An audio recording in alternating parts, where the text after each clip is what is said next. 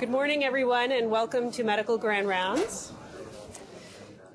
It's great to see you all here this morning. Uh, so that I don't forget, I'm going to um, read the activity, the CME activity code for those of uh, you who are um, joining us off-site. And the code today is CJWP. I'll say it one more time, CJWP.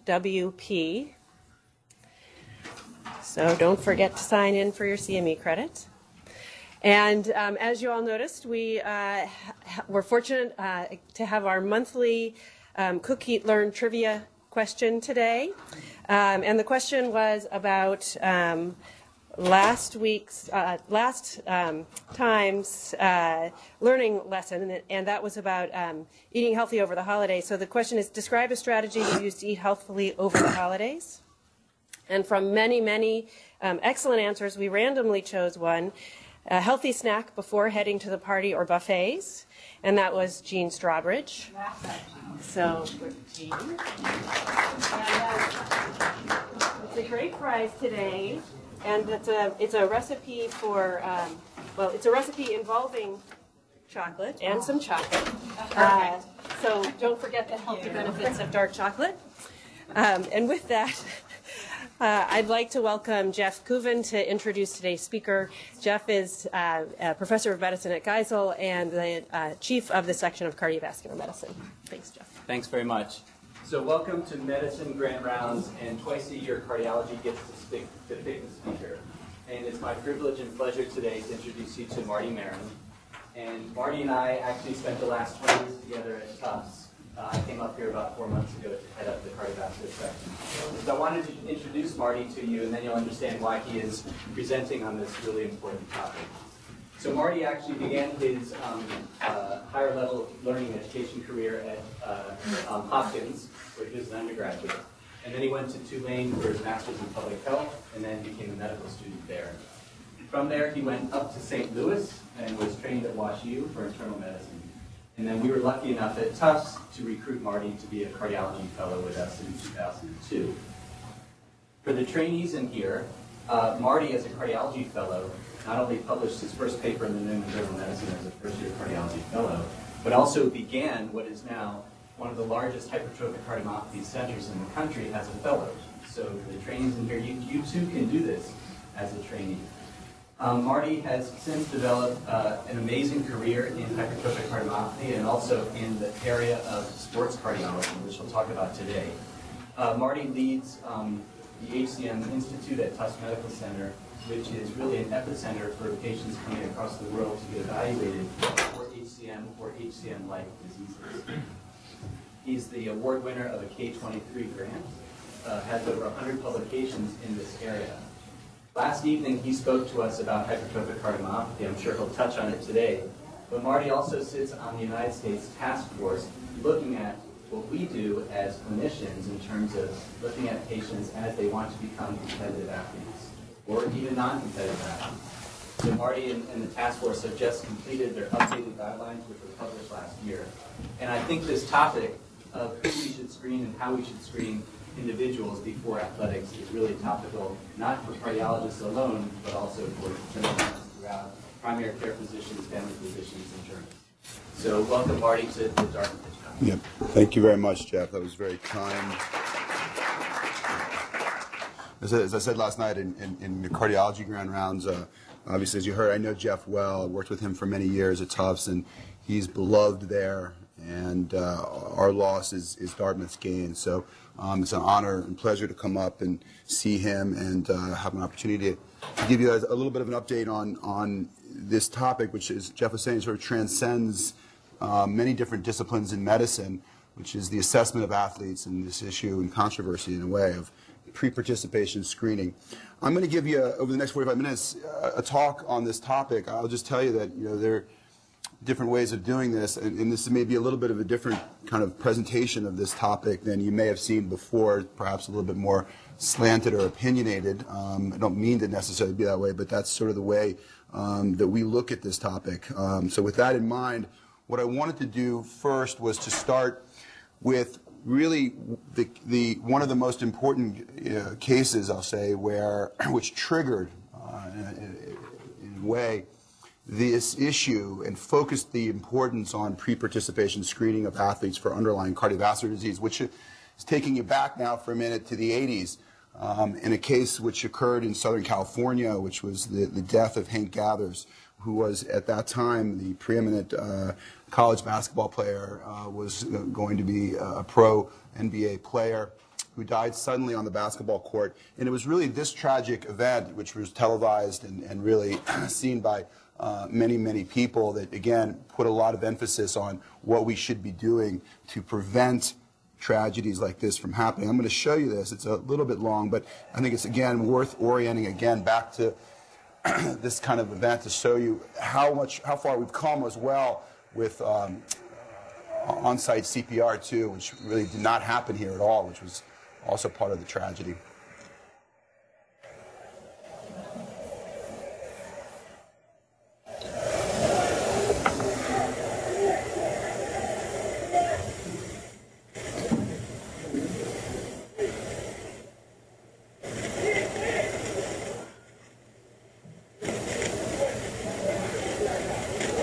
Again sort of amazing in today's standards where you could have somebody having uh, you know, a cardiac arrest uh, and really get very little to no medical attention for several minutes. Uh, I think that at the time some people mistook this for a seizure, um, which obviously not acceptable. And, you know, it sort of goes on and on and on a little bit more and eventually gets taken off. And, and again, Hank Gathers passed away from that cardiac arrest. And so this really focuses the attention on this topic. And, and this, this issue of sudden death in, in, in athletes, you know, certainly commands our attention. There's no question. It's, riv- it's a riveting issue. Um, it, it, it is so because these are considered, rightfully so, the healthiest segment of our population, um, athletes. And, and I think that so for that reason, the lay community um, is really taken back and struck by events like this. And they really strike to the core, in a way, of our sensibilities. And that's why they really have become a symbolic issue, um, and they're often media driven when they occur.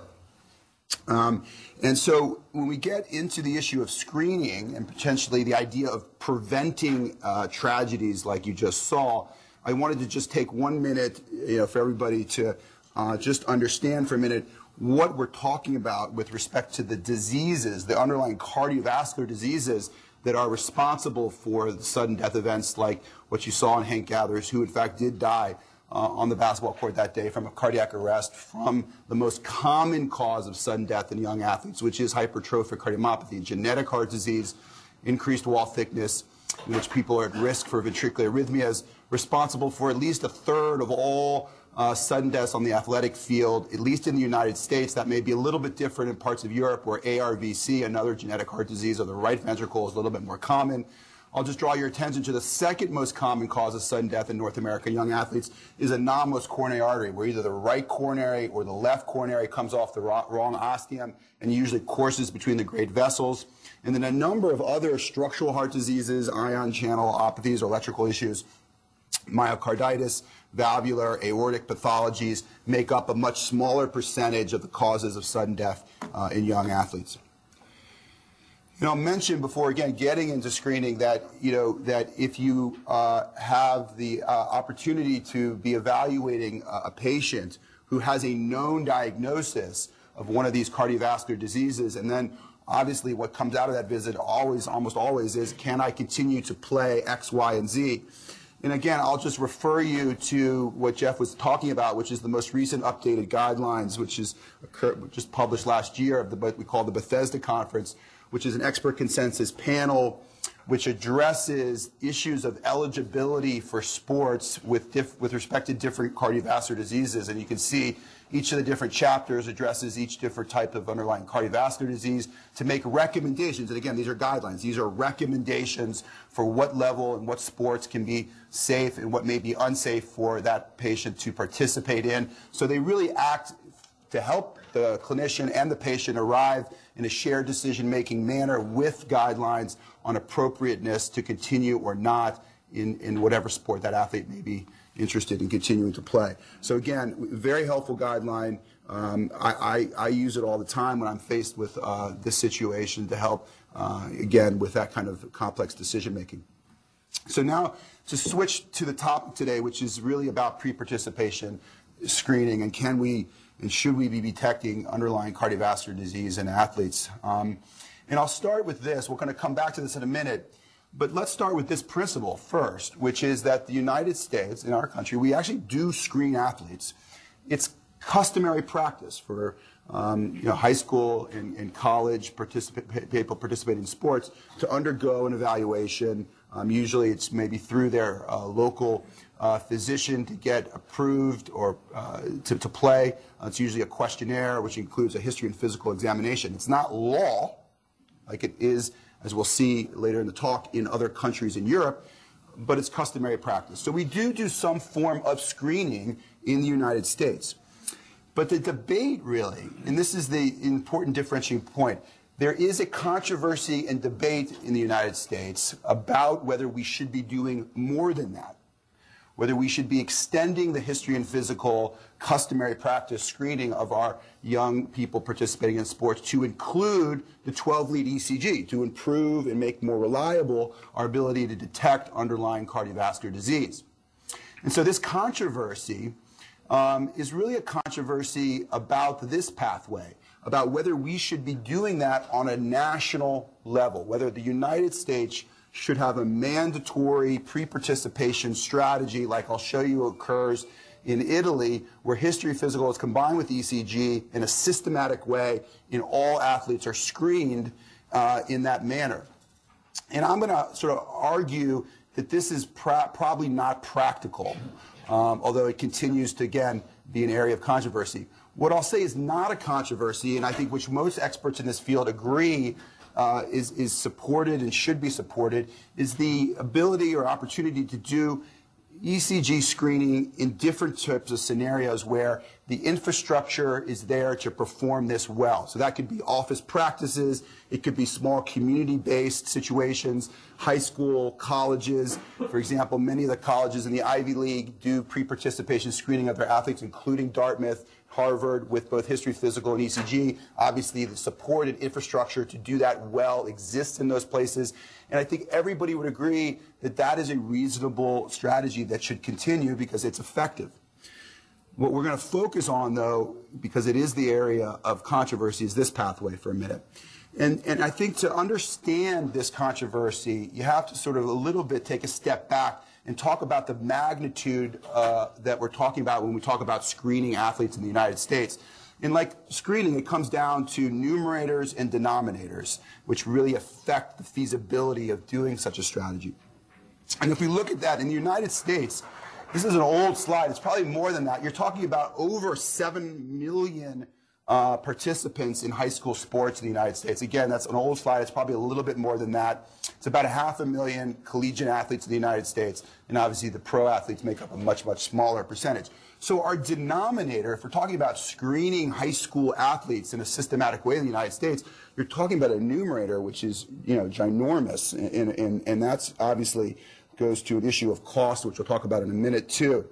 The numerator perhaps is most important because it's the frequency of sudden death due to heart disease, which perhaps is the single most important variable in this debate to judge whether it's effective and practical strategy to include the ECG for pre-participation screening. So let me tell you what I mean. If you look at the sudden death in athlete registry in the United States, so this is a registry that was formulated to look every year at the number of athletes that die suddenly. It's a registry. It, it, it, it relies on often media reports uh, in, the, in the literature to get at the numerators that you see here. And these numerators for cardiovascular death in sudden athletes are in yellow. Um, and you can see it's been increasing over the years. That may be either a result of just more participants in the United States in sports or better reporting of these cardiovascular deaths. But if you just take the year uh, of the greatest number of sudden deaths due to cardiovascular disease in the United States, uh, which was in 2005, you're looking at you're looking at 75. Sorry, you're looking at uh, sorry. Hmm. Hmm. So get back on that. You're looking at 75 deaths per year, 76 deaths per year which was the most in the registry uh, due to underlying heart disease. So, you know, obviously anybody that dies is a big deal. Um, and, and in no way is this number meant to minimize this tragedy. But on the flip side of the coin, we have to, you know, we have to put it into perspective here. Um, and in that perspective is that these, these, this is the numerator that we're really talking about. Um, and, and, and if you look on a state level for a minute, if you look at, for example, Minnesota, where this has been looked at quite extensively, Minnesota high school athletes. I'm talking about the numerator now for a minute. So this is a state size of Minnesota, which has about 4.4 million participations uh, over a 26-year period. So you're talking about 2 million high school, mostly these are mostly high school athletes represented here, 24 different sports. So within that period of, of, of 26 years, 13 sudden deaths due to heart disease, about two per year. And here are the causes of those sudden death in athletes, hypertrophic cardiomyopathy, anomalous coronary, the two most common, again, like we talked about in the beginning. So you're looking at, if you want to talk about prevalence, 1 in 340,000 participations per year or 1 in 150,000 participants per year is the sudden death risk, um, uh, at least in the United States, for this issue. To, again, put this into perspective, if you look at the collegiate level, okay, so this is uh, looking at an experience in the NCAA uh, over a 10-year period. So again, 4 million participations uh, are included over this decade-long span. And if you look at this, there were 46 sudden deaths the, in the NCAA due to cardiovascular disease, so about four per year.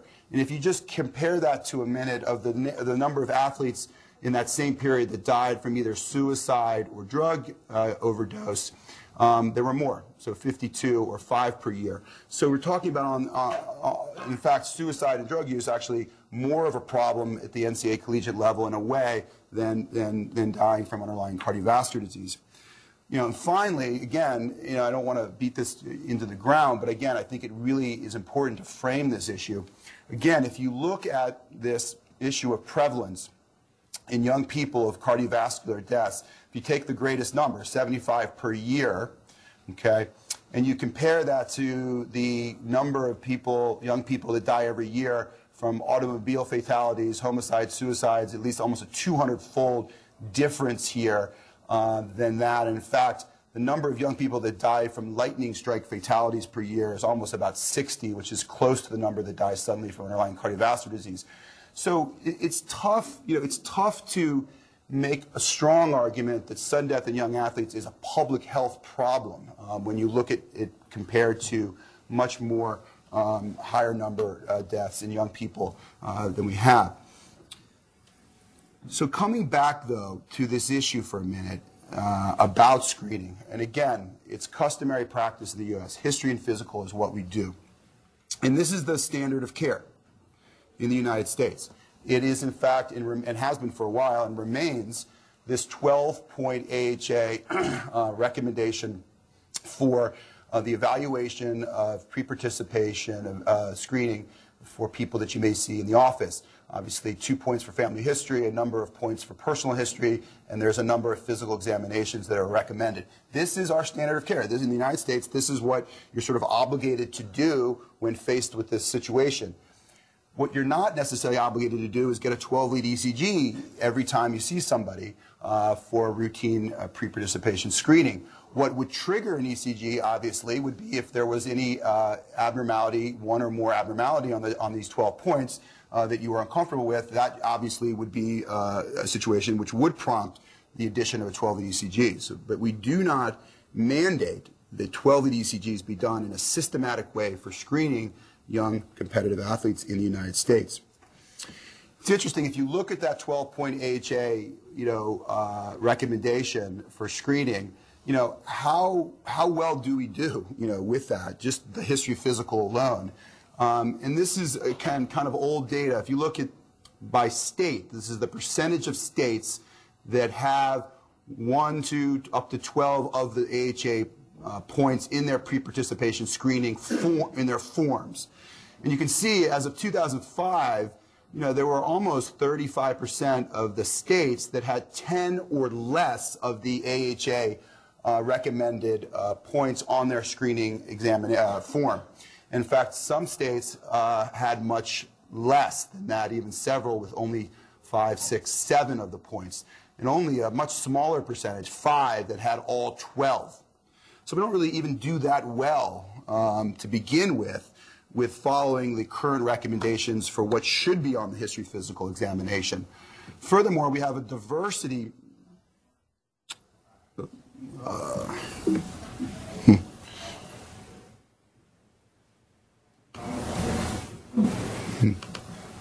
Not sure why that happened. Let's get back into that. So, furthermore, we have a diversity in who can administer the pre-participation physical in the United States.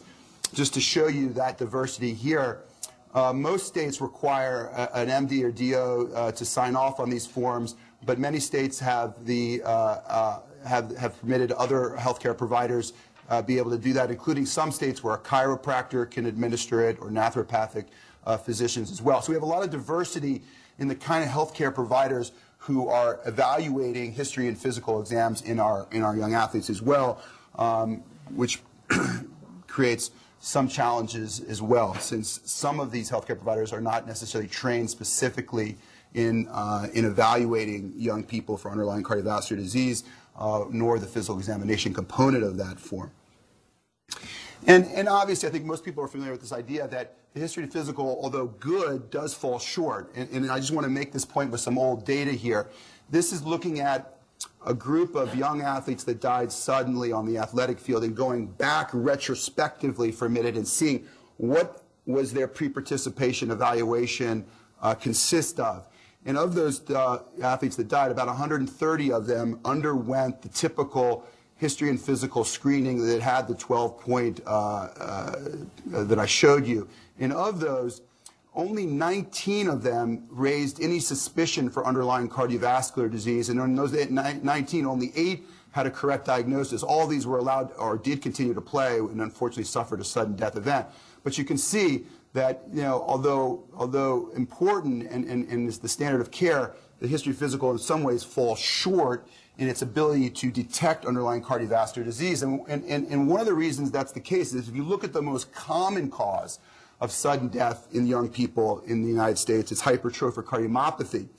And if you look at, and if you look, the gap here is that HCM um, is that some of these patients with hypertrophic cardiomyopathy who have non-obstructive form will not have a murmur, and will not have a family history and will never have a prior event that would raise suspicion. So the history and physical then um, can very easily, in a large portion of patients with hypertrophic cardiomyopathy, not be raised using these traditional methods. And that's why you really need the ECG and echo in order to really reliably detect this form of non-obstructive HCM. And for that reason, what's been raised is should we be adding the ECG on to the history and physical examination to improve our reliability and detection. And a lot of this effort came out of the Italian experience. So after World War II, the Italians decided to devote resources and energy and money to a mandatory national annual pre-participation screening program for their competitive athletes. That was mandated by law in Italy. And uh, you know, you always wonder why, you know, why is the Uffizi closed on Mondays when you go? Well, part of the reason is that a lot of that funding to keep it open goes to this program in Italy, which is a very expensive one to keep running, as you can probably imagine. But this is where the experience with ECG screening began. And here's the data. This is really what drove, um, really drove the issue. And this is the Italian experience with ECG screening. And so what they published several years ago at JAMA was that when you looked at the, they arbitrarily chose this as the start date to look at the data, that when you added the ECG into history physical, sudden death in young athletes dropped substantially over many, many years. Making the argument that the ECG was saving lives because it was detecting underlying heart disease. Those athletes were being excluded from continuing to participate, and lives were being saved. And so that was very powerful, um, although, you know, many have looked at this a little different because some of this was, didn't completely add, completely, completely make sense in the sense of this, is that if you take a minute to look at the latter half of this curve of sudden death rates in young athletes in Italy, and you compare it to the sudden death rate in athletes in the state of Minnesota over that same time period, statistically, no difference between Minnesota and Italy. Okay? So then that raised the question, if that's the case, then no difference in, you know, in the U.S. sudden death rates in Minnesota where we don't use the EKG, this is just history physical, versus this part of the curve, what's driving this? You know, because this is very high, this sudden death rate at the beginning of the curve. And so, you know, kind of looking at that, you know, some possible explanations are that that the denominator that was used to generate this prevalence uh, is an estimate. Uh, if you look at this paper, so they estimated they actually didn't have the precise denominator, so that may be one issue. The other issue is that it's also possible that survival was improved over time because of out-of-hospital resuscitatory efforts like AEDs that were more available. So that may be what was actually responsible for driving down uh, the death rate as well or that this is a statistical anomaly, that we don't know what the, what the, um, what the rate of sudden death is prior to 1980. Maybe that was just an anomaly where you had a, a spike that would be something that you would have normally seen statistically. And if you'd actually been able to look at the, la- the 20 years that preceded it, it would be no different than this curve here. So there have been some holes poked at this data that suggest that maybe it isn't the ECG which is driving down uh, the, the improved survival. The other issue, though, is that you know if you if you buy into that data for just a minute, you know the issue is that you've you got to look at the differences. If you want to try to replicate ECG screening in the United States like they do in Italy, then the first thing is to look at the comparison between the two. So for one, as I told you, history of physical is customary practice. It's federal law in Italy to screen athletes, so it makes it a little bit of a different ballgame that way. Two is that the populations are enormously different. The United States is five times the size uh, of Italy, which again goes to the feasibility of doing widespread screening.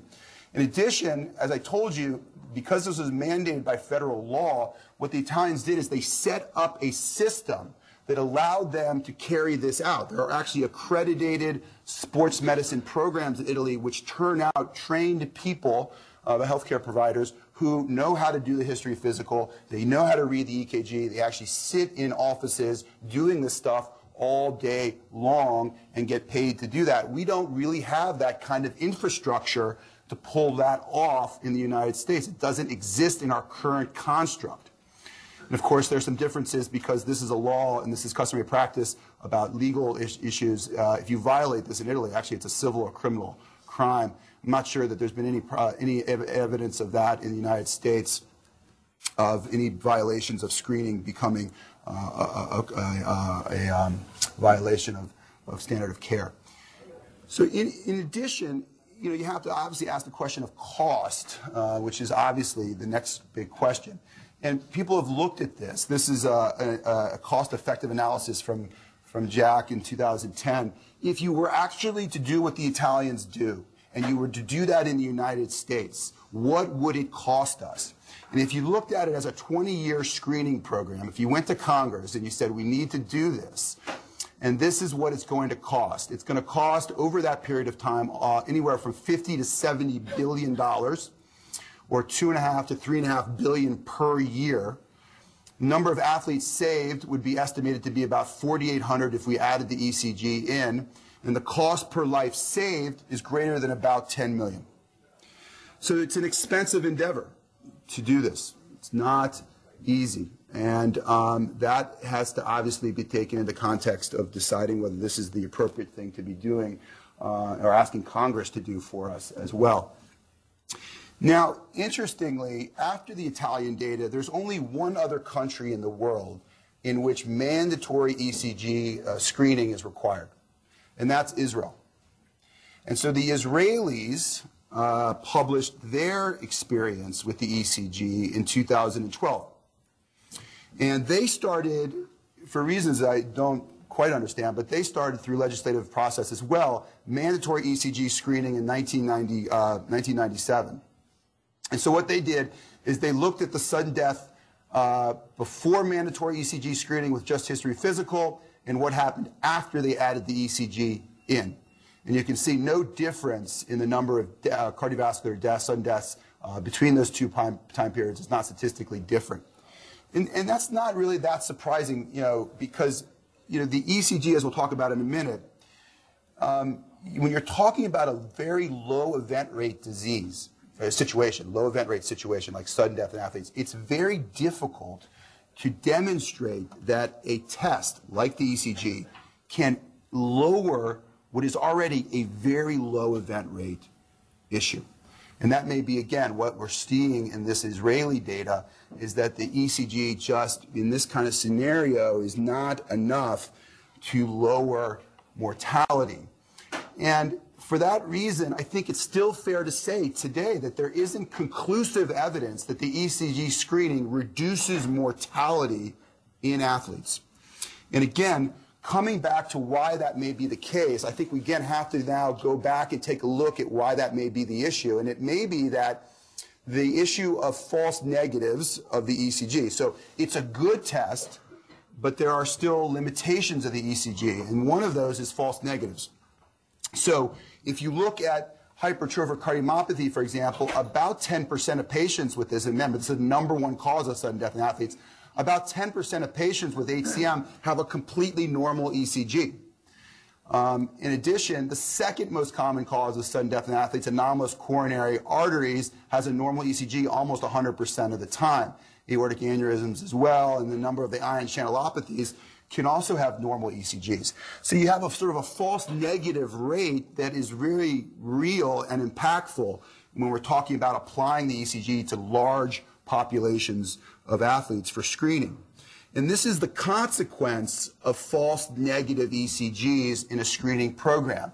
It's that there will still be athletes that unfortunately go through a history physical and ECG screening process and suffer adverse sudden death events like this Italian athlete a couple years ago who had, in fact, a false negative ECG from hypertrophic cardiomyopathy um, uh, and, and, and, and, unfortunately suffered uh, this tragic uh, sudden death event.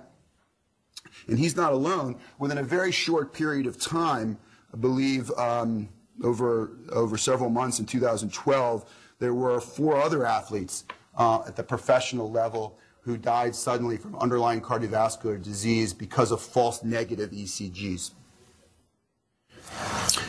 In this issue, just to kind of put another number on it, if you go back to the sudden death in athlete registry and you take again that year in 2005 where we had 75 sudden deaths to heart disease, cardiovascular disease, a maximum, and you looked retrospectively back um, at the causes of those deaths, about 30% of those would have been underlying heart diseases that were not detected by the ECG. They were HCM that was ECG negative, it was anomalous coronaries, et cetera, et cetera. So even if the ECG had been part of the screening process in that year, there probably still would have um, would have been issues in which uh, the athletes would have been identified by the ECG alone, and only 50 of the 75. Then, on the flip side of the coin, of course, which has gathered the most attention, is the issue of false positive ECGs.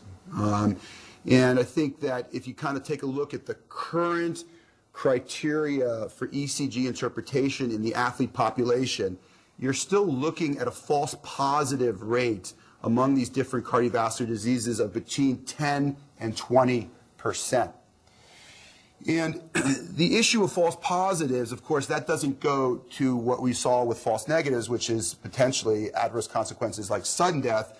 But what it does go to is other really important issues, such as resulting in inappropriate disqualifications of athletes, producing, in some cases, uh, huge amounts of unnecessary anxiety that come with this issue, and perhaps even equally as important is the impact that false positives would have on a large scale with respect to generating downstream testing due to ambiguous gray area test results. So what I mean by if you take a huge population of athletes, and even with, again, the best ECG criteria we have in interpretation, the 10 to 20% false positive rate is going to create a situation in which there is inevitably still a lot of diagnostic gray areas that will generate an enormous amount of testing for that athlete to try to clarify diagnosis. So I'm speaking now kind of from the trenches, and this is what we go through because we do get referrals for this kind of situation not uncommonly, where an athlete gets screened by history physical, there's some issue, there's a borderline ECG, the next thing is an echo is done. That echo example is borderline with respect to left ventricular hypertrophy. Again, raising concern that the athlete may have, for example, in this case, hypertrophic cardiomyopathy. They then come to us at this point in the, in the pathway, and then these are very difficult situations, and we often implement an enormous amount of testing here, maybe not all this testing in individual patients, but a lot of times we do do this amount of testing to try to clarify diagnosis. It may require advanced imaging with MRI, expensive genetic testing, there may be EP testing involved, and that's all driven by the fact that there is a lot of gray here when we're talking about equivocal or borderline ECG echo findings. And we can expect an enormous amount of this with widespread screening with the ECG because of the false positive issue. And that would create, in my opinion, a lot of chaos. I mean, I, I don't say that, you know, uh, lightly. I mean, I, I, I mean that sincerely. Is that these kind of situations would would would emerge, you know, enough that it would create enormous amount of chaos for a screening system carried out with this many people in the United States. In addition, you know, here, who's going to interpret all of these ECGs that we would be generating in young athletes? Remember, I said the amount of participants in high school sports in the United States is about between seven and eight million. So, you know, if you just sort of look at this, and most of these would be pediatric, would fall in the pediatric cardiologist because most of these are pedi- pedi- pediatric age range. So there's about 1,500 pediatric cardiologists in the United States.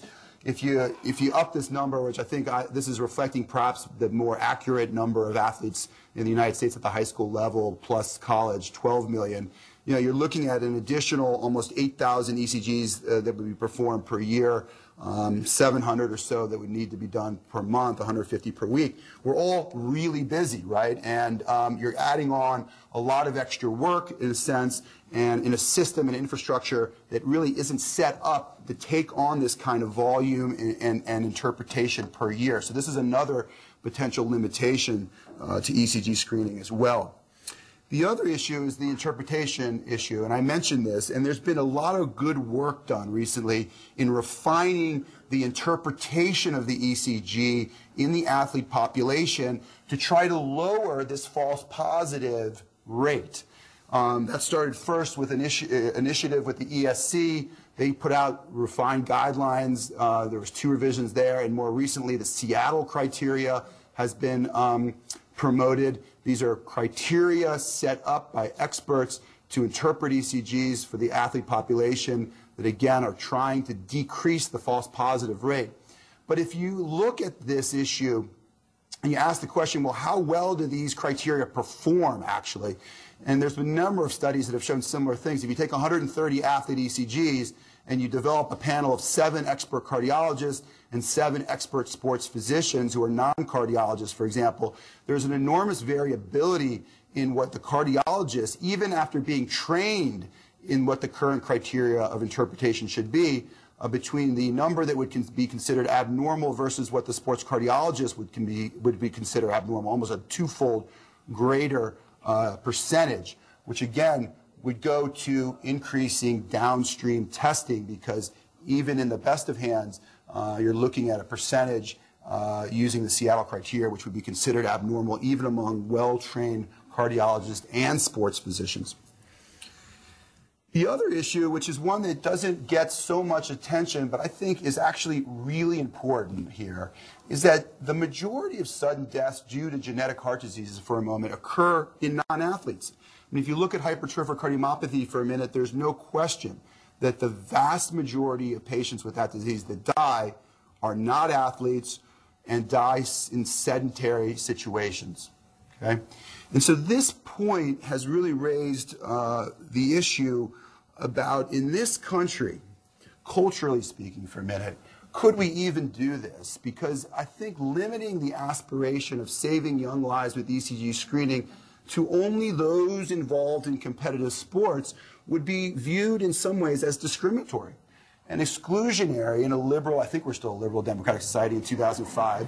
Uh, that, this is an old slide, sorry. Um, and so, you know, therefore, any systematic program with ECG screening in the U.S. may require the participation of all children. I mean, you know, you know, that would not be an unreasonable point, which would get us to about 75 million children less than 18 years of age in the United States. So, with that said, I'm not in any way trying to be negative, but I am trying to raise important obstacles because these are things that are really important when we're talking about this issue and we're talking about it again. I'm talking about it on a large scale. We're talking about a U.S. initiative here. Okay, we're not talking about doing screening again in selective small venues where the infrastructure and support is there to do it. We do support that. But again, limitations. We're talking about lots of athletes, big denominator. Um, we're talking about a very low event rate issue. We're talking about false negatives and false positives, which impact on this, cost-effectiveness considerations. And we have things here that the, you know, the Italians you know, have but don't have as many of, which are lawyers which would impact you know this issue too. There's liability issues with screening. Um, if we were to start to do it in a systematic way with ECG that are currently not part of our construct but would be, so those are considerations as well, and they go to cost as well, and and so forth. And so and also we don't have the infrastructure to perform this again on a huge scale. So, you know, again, from my vantage point, you know, do I think that a mandatory national pre-participation screening program in competitive sports with a routine ECG is consistent with the current or future U.S. healthcare system? I don't think it is for all of those reasons. And so as I was taught, you know, early as a trainee, you know, if you don't agree with something or you don't think that the strategy is the right strategy, then why don't you come up with something that, you know, is helpful here? And so I'm going to do that. And I'm going to start by saying that or by showing this is my nephew Jack, and Jack, you know, I love Jack. Jack plays for the Sharon, uh, Massachusetts Sand Gnats, um, which is a uh, t-ball team. Um, and he's a good guy, and he, uh, you know, he's not been screened um, in, in, either, he, other than the history physical. Uh, he hasn't had an ECG, and I'm okay with that. And I'm okay with that because I actually think that perhaps where the focus and energy should really be directed here is at what occurs when Jack plays, at least in the state of Massachusetts, in most of the places, which is this, you know, which is the AED available very readily um, in, in all uh, athletic uh, venues uh, as well. And this is perhaps where we really should, in some ways, be concentrating our efforts, is the widespread applicability of the AED in all situations where there could be a potential to use it to uh, save lives. And this is not a theoretical, you know, issue. It's been looked at, and it is very effective. If you look at 13,000 out-of-hospital cardiac arrests, and you compare bystander CPR with bystander CPR and AED shock, the survival rates are, you know, enormously better with the AED. And I think as people get more familiar with AED, quicker, uh, quicker uh, applicability of it to patients that need it, you know, we'll even see more and more better survival. And, and, and I'm not alone in this. You know, the state of New Jersey agrees. And this is one of the most innovative and perhaps forward and progressive uh, state laws which is starting to address this. This is Janet. Janet died suddenly um, I think playing cheerleading actually, uh, or participating in cheerleading from uh, underlying heart disease. And through her, through her family's efforts in the state of New Jersey, Janet's law was passed, and that is that all public and non-public schools in the state of New Jersey must have an AED available on the premise and within a reasonable distance of all athletic field events. And I think through this effort on the state level, we'll see, I, you know, I hope to have data, you know, in several years that, you know, hopefully will show uh, that that is a successful uh, intervention in law and will save perhaps, you know, many, many lives uh, because of it. And I'll just end by saying again, given the limited resources in our healthcare system and the uncertain life-saving potential of ECG screening, I really would give strong consideration to applying preventive measures such as widespread availability of the AED on the athletic field as where we should be really focusing the majority of our efforts in this really complex and controversial area. Thank you for your attention.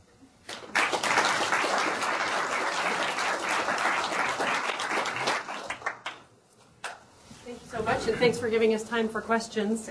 We'll start with Dr. Greenberg. Well, well, thank you. That was, a, that was certainly an excellent talk, and I I enjoyed that. And, and I think you've made the point that uh, teaching CPR in schools and providing a lot of AEDs could be done probably for a fraction of the cost of EKG screening. But I feel a whole lot better even about that if it were cost effective, because these are rare events, as you pointed out. Right.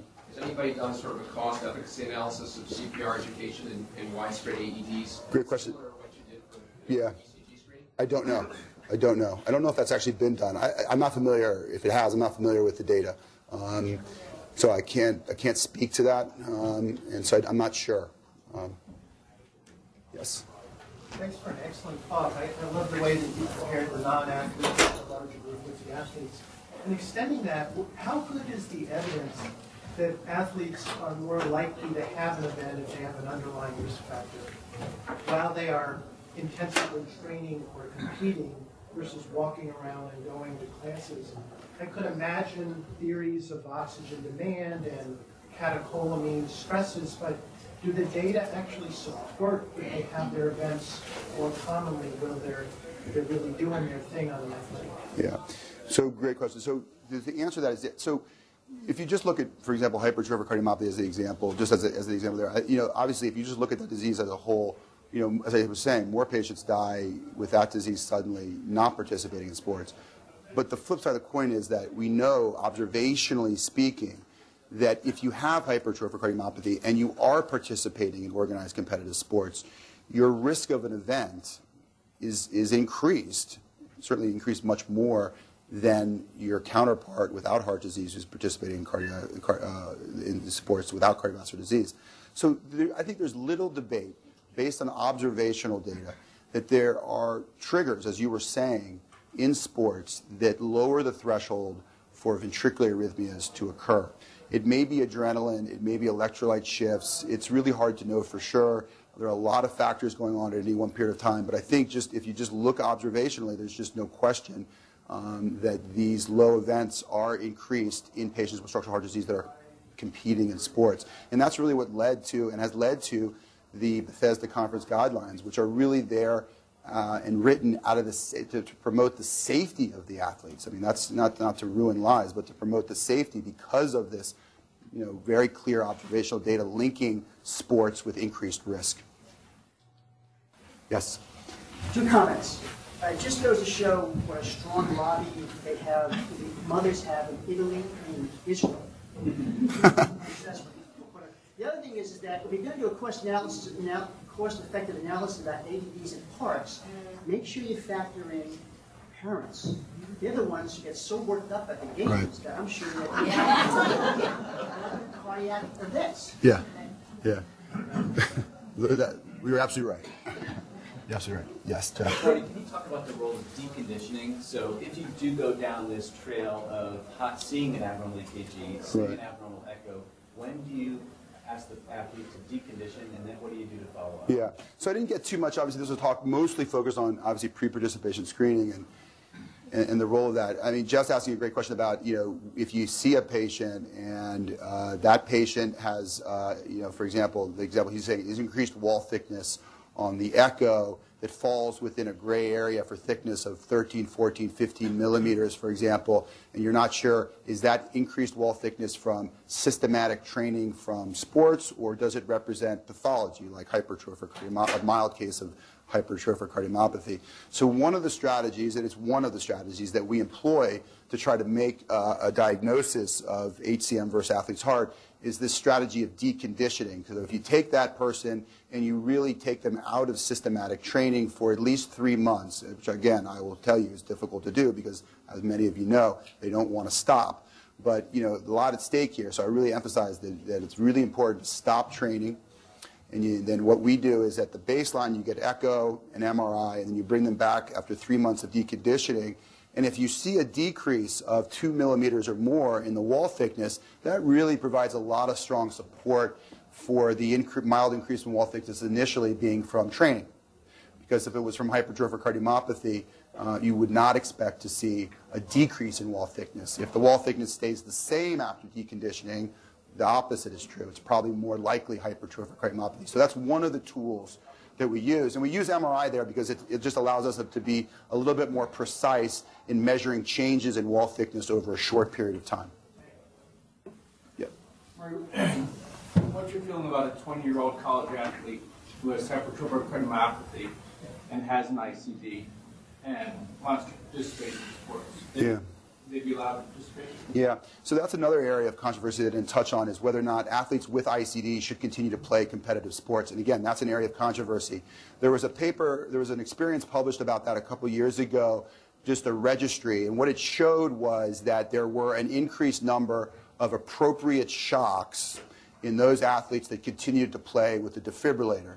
No deaths, but increased number of shocks. And so, you know, that still hasn't answered the question, and then we're gathering more data to try to find an answer to that. So that's ongoing. My own opinion is that, you know, I just don't think it makes sense to me to, you know, to consider a patient with a, with a, with a, with a you know, inherited heart disease to be at increased risk enough for sudden death to put an expensive and complex device in them that then was never meant to be exposed to the kinds of things that are that the athlete would be exposed to on the competitive field. That could include, you know, blunt trauma to the area of the device. It could be induced lowering the threshold for VT, maybe VT storm, you know. And so for all of those reasons, I, I just think that it doesn't really, in the end, going to make sense to say that it's okay to do that, you know. And so for me, I still restrict competitive sports in patients with defibrillators. I, I just think that makes, again, that makes the most sense to me. I think we all know that in the fairly near future, all U.S. infants will have either an Apple or a Samsung device implanted at birth. this will, uh, you, could imagine a time in which this simultaneously monitors uh, heart rhythm and delivers a shock if needed. Until we get there, I wonder if there are, um, you know, sort of uh, cutting edge uh, diagnostic tips of the iceberg that we're perhaps not looking at. You know, the ECG is sort of a multi-purpose diagnostic tool. You pointed out well the complexities of using it. Is there some other, somewhat less sensitive, but more specific uh, test? You know, looking for a QRS duration across all people that might at least pick the most at risk Right. uh, people of any sort. Not that we have that could be applied in, in any kind of reliable, systematic way for in a screening initiative. Not that I'm not that I'm aware of. No, uh, I mean that's a great. Obviously, that would be the holy grail, um, and perhaps we'll have that in the future, as you as you mentioned, in some form or another. But we don't. We, we just don't today. You know, even with the best ECG criteria, and as, as I said, have been refined. You know, again, I think even within the best of hands, with the best criteria, you're still looking at a 10% false positive rate. You know, so we don't have it. You know, Uh, so the future will, will, will be interesting to see. Yep. Uh, Are there any gender differences, uh, either in terms of uh, sudden death or in terms of the uh, prevalence of the screening program? It's one question. Second, uh, your slide that illustrated the, the cause of, of sudden death in young people, in which vehicular accidents rank much higher than anything else. I didn't see on that slide uh, guns. And I'm wondering uh, whether guns, whether I missed it, or uh, why guns was not listed. Yeah, I- didn't intentionally take guns off. I think it was just that there was just room for so, so many things. I, so, you know, I, I don't, I don't have that number. What's that? Ho- Homicide was, yeah. Yeah, homicide was on there, right. Um, But um, I don't know how many of those were, you know, actually gun-related or not. Um, uh, But, yeah, you can see homicide is the second bar. Um, I didn't break it down specifically to gun-related issues, so I don't know. I just point out. I'm sure that number's available. One of the, one of the things that a, position. Yeah. Sure. Sure. No, I agree. Absolutely. There's a lot of things we could do better like that, for sure. Uh, As far as gender, no differences, really. No differences. Yep. Uh, Given the extremely low numerator and high denominator, Yeah. even if you had a great test, Yeah. positive predictive value and a negative predictive value would still be terrible. Right. Exactly. I mean, that was my point. I mean, I think that's the issue. It's a statistical issue. There's no test that's really going to drive that down, you know. And every time you start driving down, at least in my view, every time you start driving down the false positives, the false negatives are kind of probably going to creep up a little bit too. That's the inevitability of the situation. So I agree with you. I mean, that's the challenge here. That's why if we had a better test, you know, maybe that would be, you know, applicable, which we don't yet. But those are the limitations that kind of get lost in the shuffle when people start really promoting a, a national screening program. Cindy, you're still here? I am. You want to comment on your experience here at Dartmouth as a, as Yeah. a physician? Yeah, I think that, that you guys have heard me. I've actually talked to Grand Rounds before you came and sort of gave it a little bit of a similar talk with a little bit of a different bent. But I think that the important thing that he points out is the quality control issue at the beginning, right? This is talking about a national screening program. And when you have focused screening programs with infrastructure where you are doing it to minimize false positive rates, that's the important piece. And so to do that on a national scale is not, not feasible. As well, I completely agree with him, as you guys remember the end of my talk, talking about having AEDs in appropriate places. We really cannot catch all of these athletes, no matter what we do. We don't have a test that's good enough. Uh, we don't have a genetic test. Uh, we know that there's plenty of issues with those, we heard last night, we talking about hypertrophic cardiomyopathy. So I think our experience, our false positive rates um, with the ECG screening we're doing is about 2%, 2.5%, which is depending on your population and your ethnicities and your, and your program is, is variable if you look at different, across different ethnicities. Um, but that's sort of generally on the order of, of a pretty good false positive rate, and that's mostly, and, and the things we're picking up are, are WPW, have people with you know, ASDs, stuff like that, but uh, we're picking up stuff in athletes that we're following. We're also have a quality control program and have a referral program, I think, that's helping out the Dartmouth athletes in general from the standpoint of having issues on the field with um, cardiovascular problems. Because there's a lot of things, as he showed those as the guidelines, that they can show up with symptoms and have other things that um, aren't going to keep them from participating, but you have to also help them sort out. I have a question Yeah. um, about the, the test that we do do, which is history and physical, Mm-hmm. and, and you sort of implied in the US, we have a lot of different people doing the test. We don't necessarily uh, use the 12 recommended um, points. Do we have any evidence about um, cost effectiveness of, of, it- of doing an H and P? uh, And do we have any evidence of either effectiveness or cost effectiveness using different strategies to make sure we do it correctly? Yeah, I mean, that's a great point. I, I, I don't, there, there may be data that speaks to that, you know, that is out there. Um, but I'll be honest, I, you know, I'm not familiar with it, so I, I you know, would be just speculating at this point. Uh, but I'll, uh, I'll, I think it's a great point, and I was sort of too probably potentially focused, you know, maybe too much on cost effectiveness of the ECG. I think it is fair to balance that by looking at the cost effectiveness of the history of physical and, and what that really really shows us too, because I think that that would put the ECG issue also in perspective. Um, but I don't, I don't have those numbers. Yeah. Thank you all for coming. thank thank you. Yep. Thank you. Thank you. Appreciate it. Yeah, no, that was the point. That was the hope, at least. Thank you. Yeah, appreciate it. probably should have I